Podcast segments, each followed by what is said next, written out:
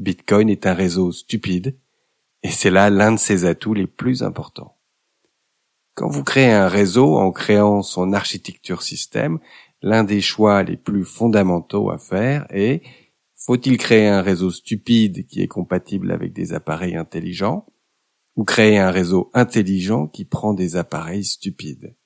C'est que chaque Français puisse manger à sa faim. L'inflation s'est enflammée. C'est sous perfusion, on n'a pas voulu voir la réalité. C'est une volonté des gouvernements de faire baisser la valeur de la monnaie parce que sans ça, les gouvernements ne pourront pas rembourser leurs dettes. On voit ça sans arrêt. Hein. La fin des grands cycles, la fin des grands empires. Toujours la tentation à la fin, c'est créer de la monnaie. Eh bien, ça nous amène à une folie monétaire. C'est quelque chose qui est en train de fausser l'économie mondiale. It will come. It will come. In due course.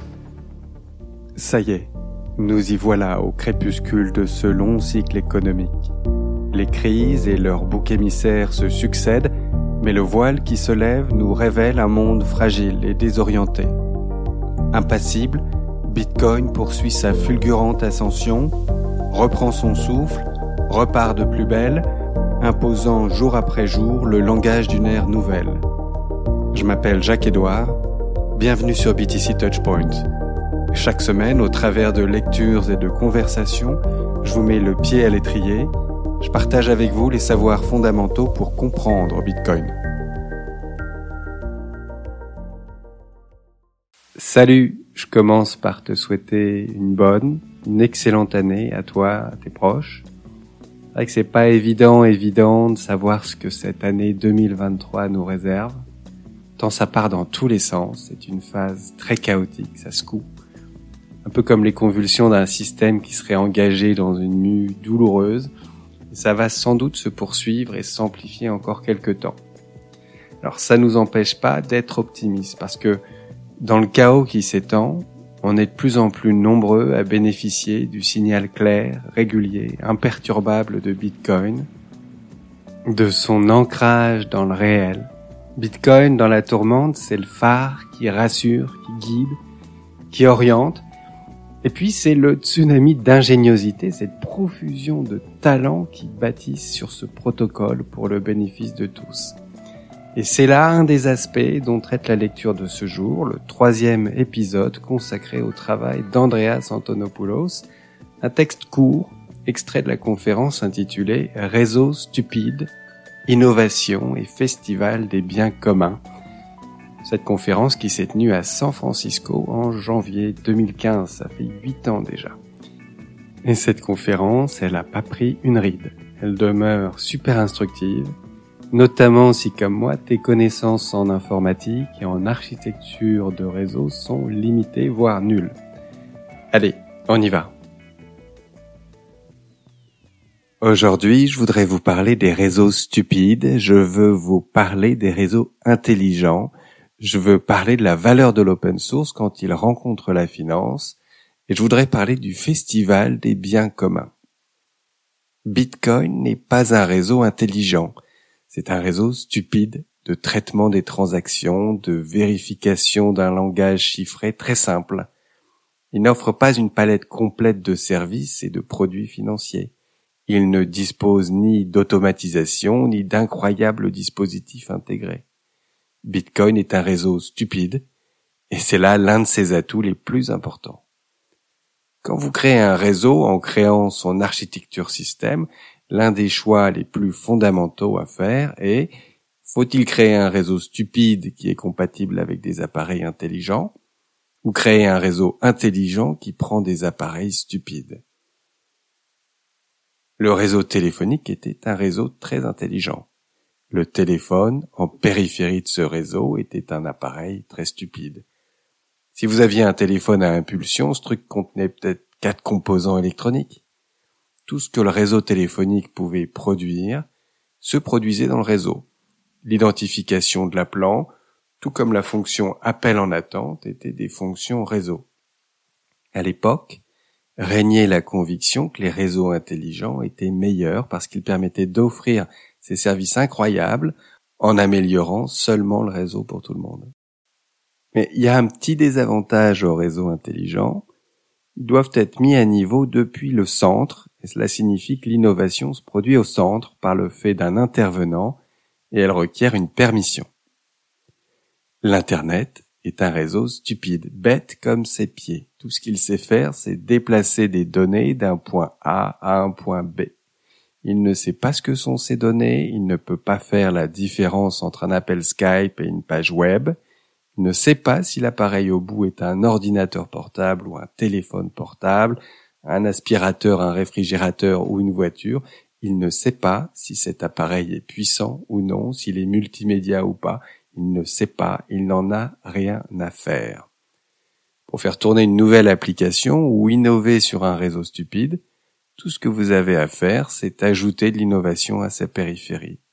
Une application qui a cinq utilisateurs peut être implémentée dès que ces cinq utilisateurs mettent leurs appareils à niveau pour implémenter cette application. Bitcoin est un réseau stupide, compatible avec des appareils vraiment intelligents. Bitcoin pousse toute l'intelligence vers la périphérie du réseau. Il se fiche de savoir si l'adresse Bitcoin est celle d'un multimillionnaire, celle d'une banque centrale, d'un smart contract, d'un appareil ou l'adresse d'un être humain. Il ne sait pas. Il se fiche de savoir si l'adresse est à Kuala Lumpur ou dans le centre-ville de New York.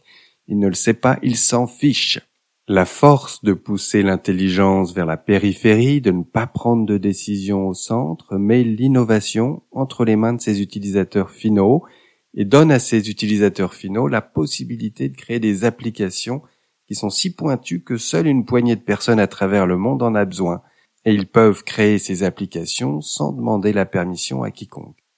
Mais il y a autre chose de vraiment unique à propos de Bitcoin, et c'est l'une des raisons pour lesquelles il survit et continue à gagner contre les réseaux centralisés, fermés du passé, et c'est que Bitcoin est open source, avec des standards ouverts et un réseau ouvert. La tragédie des biens communs est un concept clé en économie. Quand vous avez une ressource commune qui peut être consommée sans limite par tous les participants, jusqu'à ce que la ressource s'épuise et que le système entier s'effondre.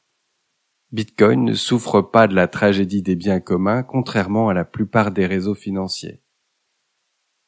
Je ne peux pas innover sur le réseau de quelqu'un d'autre. Quand Visa innove, seul Visa y gagne. Quand Mastercard innove, seul Mastercard y gagne. Bitcoin est une ressource commune dont la valeur augmente avec son utilisation sans que quiconque ne soit exclu.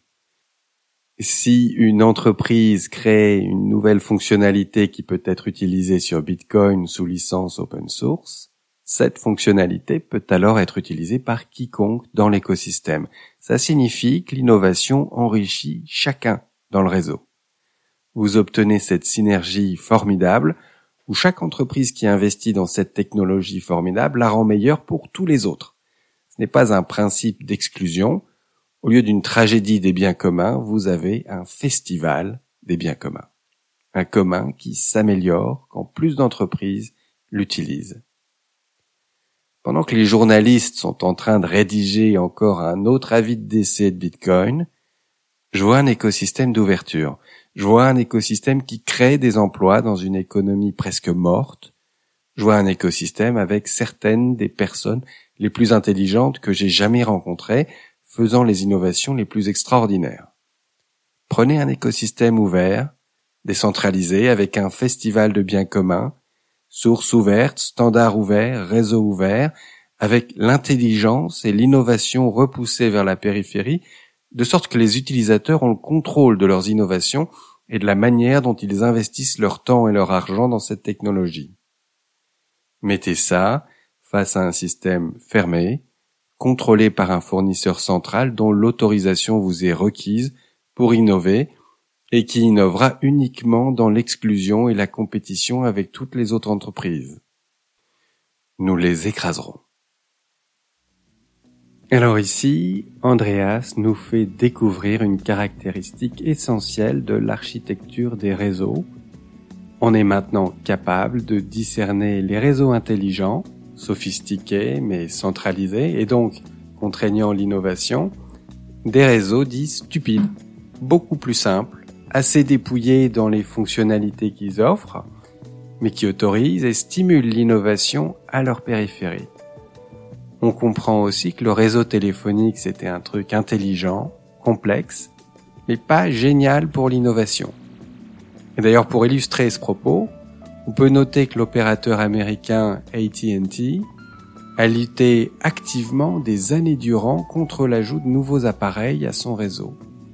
Cet acteur au centre du réseau, incontournable, a ainsi repoussé l'innovation jusqu'en 1968, où enfin la FCC, le régulateur, statue en faveur de Cartophone, un business produisant un dispositif de couplage acoustique connectant des radios bidirectionnelles au téléphone. Et alors, à partir de ce moment-là, les entrepreneurs se mettent à déployer de nouvelles solutions sur le réseau. Assez vite, répondeurs et télécopieurs font leur apparition, et puis finalement, c'est le modem qui est inventé et mis en œuvre sur le réseau. Alors pas mal de temps perdu malgré tout, et de tels obstacles, de tels freins à l'innovation, l'Internet n'en a pas connu, et Bitcoin non plus, car tous deux appartiennent à cette seconde catégorie, la catégorie des réseaux dumb, stupides, mais géniaux, où l'innovation se déploie à toute vitesse. Il y a sur Bitcoin et sur ses couches secondaires une profusion de nouveaux services et produits qui donnent quasiment le tournis. Et on comprend que Bitcoin va permettre le développement d'applications bien au-delà de la sphère financière. Et puis, Andreas souligne l'importance de la nature open source de Bitcoin, un atout majeur. L'open source apporte la transparence et suscite la confiance. L'open source, c'est l'auditabilité et donc cela accroît la sécurité. C'est bien sûr aussi l'ouverture à l'innovation Bitcoin bénéficie des contributions d'une communauté mondiale de développeurs. Cela conduit à l'introduction de nouvelles fonctionnalités, d'amélioration du réseau, de quantité de nouvelles applications. Quand Nayib Bukele permet au Salvador d'adopter Bitcoin, il offre à son pays l'accès à un système monétaire qui ne cesse de s'améliorer, de se renforcer, de prendre la valeur grâce au travail et à l'ingéniosité de talents disséminés dans le monde entier. C'est prodigieux, c'est une opportunité assez unique sur laquelle un paquet de pays doit être en train de se pencher. Et à en croire Samson Moe, qui œuvre à l'adoption de Bitcoin par de nouvelles nations, 2023 nous réserverait de belles surprises. Bref, voici donc à peu près ce que je voulais partager avec toi aujourd'hui. Encore une fois, ce ne sont ici que des extraits de la conférence, les idées phares, si le sujet t'intéresse, eh bien, va jeter un coup d'œil sur la page consacrée à cet article sur BTC Touchpoint.